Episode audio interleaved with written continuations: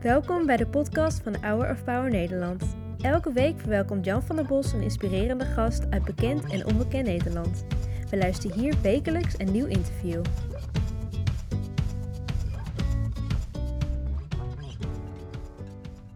Katja, ik vind het ongelooflijk fijn dat je hier bent. Uh, je bent een Russische. Van een regime, ja. Ja. Voel je je nog steeds een Russische? Ik vind het altijd een hele moeilijke vraag. Ik, ik voel me heel erg Nederlands, met een accentje, zoals een bevriende collega zoiets zei. um, Charmant accent hoor. Ja, dank.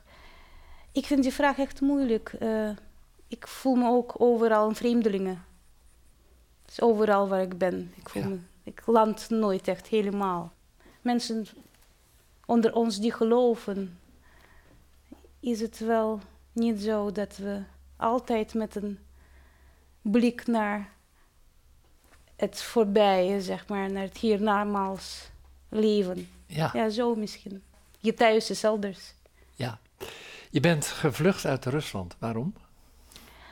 Uh, ik ben gevlucht uh, be- in begin jaren negentig, uh, nog net voor de putsch toen.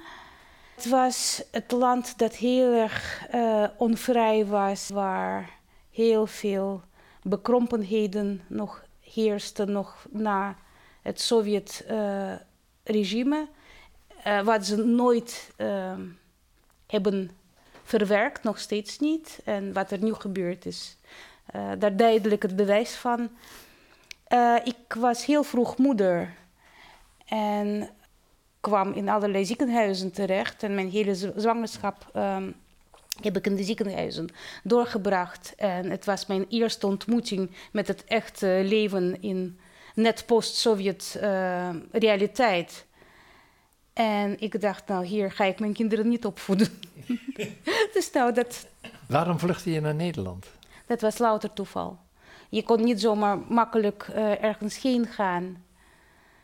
Uh, en wij konden een uitnodiging krijgen naar Nederland. Dus dat lot bepaalde. Geweldig. Nou, mooi dat je hier uh, geland bent. Een vraag die jou ongetwijfeld veel gesteld wordt. Tolstoy, dat is een hele welluidende naam. Ben jij familie van? Het standaard antwoord daarop is: alle Tolstoy zijn familie van ja. elkaar. Ja. het, is, het is één grote clan, dus uh, het is, ja, tenminste, ja. Ja, zijn epische boek Oorlog en Vrede. Geweldig, hè? Ja, altijd weer actueel. Ja, altijd weer actueel. Dat, dat, ik heb er een paar maanden geleden nog in gebladerd. Toen dacht mm. ik, oh, wat, wat heeft Tolstoy dat toen al goed gezien. Voordat ik begin over Theologen des Vaderlands, want dat vind ik wel heel mooi. Uh, jij woont in Kampen en je hebt twintig familieleden van je man uh, over de vloer leven. Is, dat is toch wel uh, een hele opgave. Mijn man komt uit een van de post-Sovjetlanden, dus heeft inderdaad heel veel familie in Oekraïne. En toen uh, de oorlog begon, hebben wij meteen opgebeld en gezegd van... als het moeilijk is, dan uh, uh, ja, iedereen is welkom. Wij hebben niet twintig mensen bij ons thuis, maar twintig familieleden in kampen wonen. Zodat als er nodig is, dat, dat wij zorg verlenen. Acht mensen wonen wel bij ons in huis, maar ja, sinds anderhalf jaar. ja. En wij helpen waar wij kunnen. Het zijn aardige mensen. Ja. Wat een drama, Oekraïne. Hoe leeft dat bij jou?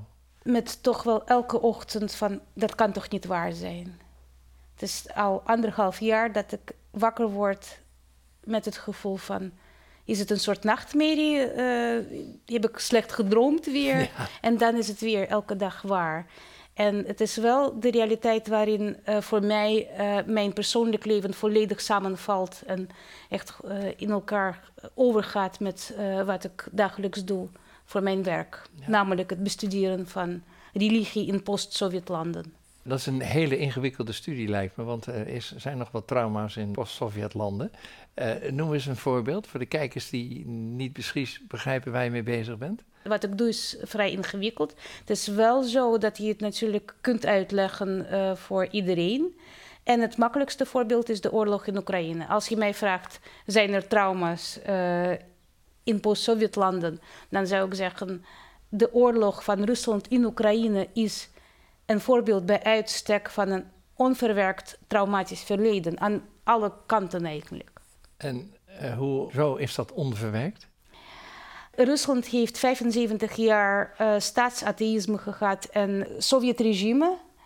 Uh, er zijn miljoenen gemarteld, dood uh, gegaan, um, dood, doodgemarteld. het mensenleven was altijd niet, niet zwaard, nog voor de revolutie van 1917 in Rusland.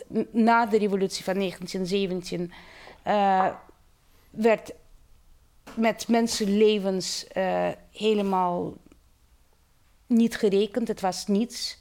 Uh, dat zie je ook trouwens heel interessant aan de statistieken van, uh, van het Sovjet-terreur. Ergens in de statistieken wordt er met miljoenen mensen makkelijk gesjoemeld. En in de jaren 70 was het duidelijk anders dan in de jaren 30.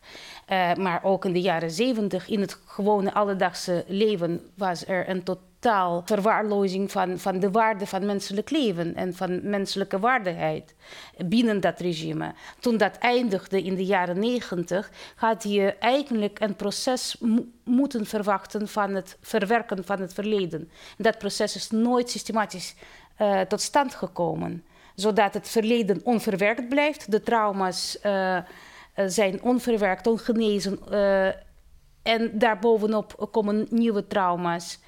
Uh, en het, de geschiedenis wordt herschreven voor de politieke doeleinden. Zo kom je tot een oorlog, op die manier. Ja. jij zegt, ik geloof dat God ook daar is waar het kwaad is. Ja. Die kan ik niet begrijpen. Nou, kijk, uh, ik zeg ook dat, dat de wegen Gods ondergrondelijk zijn. Ja. En dat, uh, dat als je het helemaal wil begrijpen, dan kom je nergens. Want volgens mij ook in mijn vak theologie. Uh, als je theologie goed wil beoefenen, volgens mij moet je eruit gaan dat je niet in een apotheek bent. en dat je God nooit in je broekzak zult hebben. Maar dat God overal aanwezig is, dat is uh, een hele oude Oosters-orthodoxe uh, gedachte. Die present is ook in de orthodoxe liturgie. God is overal aanwezig en uh, vult alle dingen. Dat is een citaat uit de orthodoxe liturgie. Uh, nou, en dat is een consequentie daarvan. Dat gezegd hebbende, is het natuurlijk ook vaak dat wij het kwaad bij naam moeten noemen. Ik bedoel, de oorlog van Rusland in Oekraïne is kwaad. Punt. Ja. En daarom, ik bedoel, dat, dat, zo'n uitspraak, dat, dat moet je altijd nuanceren. Een persoonlijke vraag. Hoe heb jij, want je kwam uit een niet-gelovig gezin in Rusland, hoe heb jij God leren kennen? Waar heb je hem leren kennen? Ja, dat is een hele goede vraag. Ik weet niet, ik ben altijd gelovig geweest. Ik, ja, ik denk dat tenminste. Hij komt uit een atheïstisch land. Ja, maar voor zover ik mij nog kan herinneren, uh, het was een oude voormalige dienstmeisje van mijn grootvader. Uh, dat bij ons op bezoek kwam met, met christelijke feesten, die toch wel uh, een beetje clandestien werden gevierd. En ik was nog heel klein en zij was gelovig en zij leerde mij het Onze Vader en vertelde van God. En ik weet nog dat dat mij toen raakte. En dat, dat ik toen, ik weet niet hoe oud ik was, misschien een jaar of drie of zo, dat ik toen, nou, waar, waar jij mee begon, een soort thuisgevoel eh, kreeg. Ik wist waar zij het over gaat. Ik weet dat gevoel nog en ik, ik ken dat moment nog. Ja. Dus dat, dat was er altijd. Dat is een kostbaar moment dan. Ja. ja. Dan kom je naar Nederland. Je bent nu hoogleraar uh, theologie en uh, religie met uh, een aantal specialismen. Waarom heb je voor dit nou toch wel niet zo makkelijke vakgebied gekozen? Dus leg eens uit waar jij je dagelijks mee bezighoudt met je studenten als hoogleraar. Ja, nou, de vraag waarom heb ik voor theologie gekozen is heel makkelijk. Ik kwam als vluchtelingen naar kampen en er was niets meer te studeren. En niets anders. Uh, en uh, uh, een vriendin van mijn moeder zei van nou, je houdt toch zo van filosofie. Het is hetzelfde, ga maar theologie studeren. En zo ben ik ingerold. Vanaf dag één uh, helemaal met open mond. Uh, het was echt gewoon van, een fantastische studie voor mij. Over God. Dat vond ik fantastisch. En mijn proefschrift gaat over uh, de Zwitserse theoloog Karl Barth. De, die door velen als kerkvader wordt gezien. En de Russische schrijver Dostoevsky en Dostoevsky's invloed op Karl Barth. Dus dat, dat ging niet over posttraumatische samenlevingen, wat ik nu doe.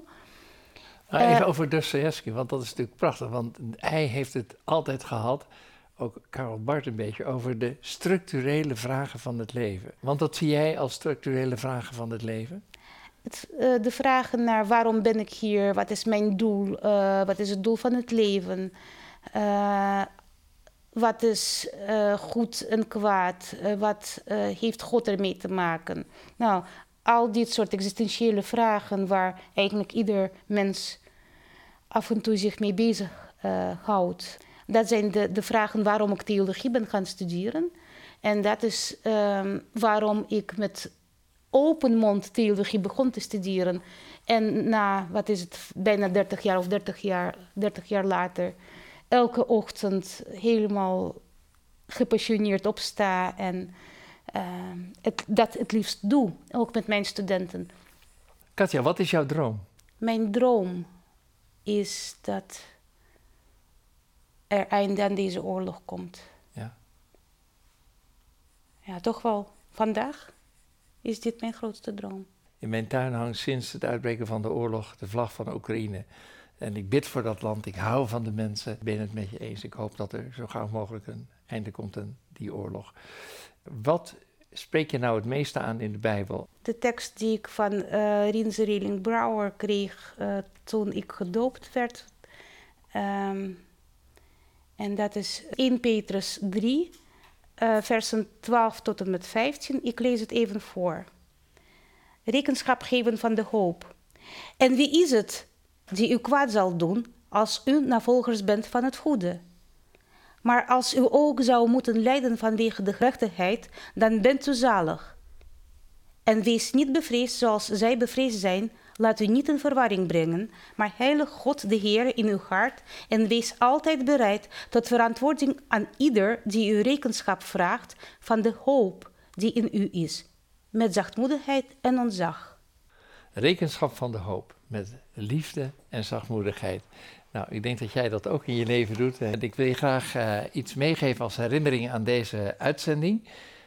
Kun je hem voorlezen? Je bent een parel in Gods hand. Ach, wat mooi. Ja. Dank je wel. Alsjeblieft. En dank je wel voor dit gesprek, Katja. En uh, ik vind het heel leuk dat jij met jouw afkomst en andere nationaliteit theologe des vaderlands bent geworden. Dat is een hele eer. En uh, ik vind ook dat je prachtig Nederlands spreekt. Dus uh, nogmaals dank je wel. En veel succes met, ja, je studie is nog steeds niet klaar. Je onderzoekt nog steeds. En uh, daar heel veel sterkte bij toegewenst. Dankjewel. Dankjewel, Jan.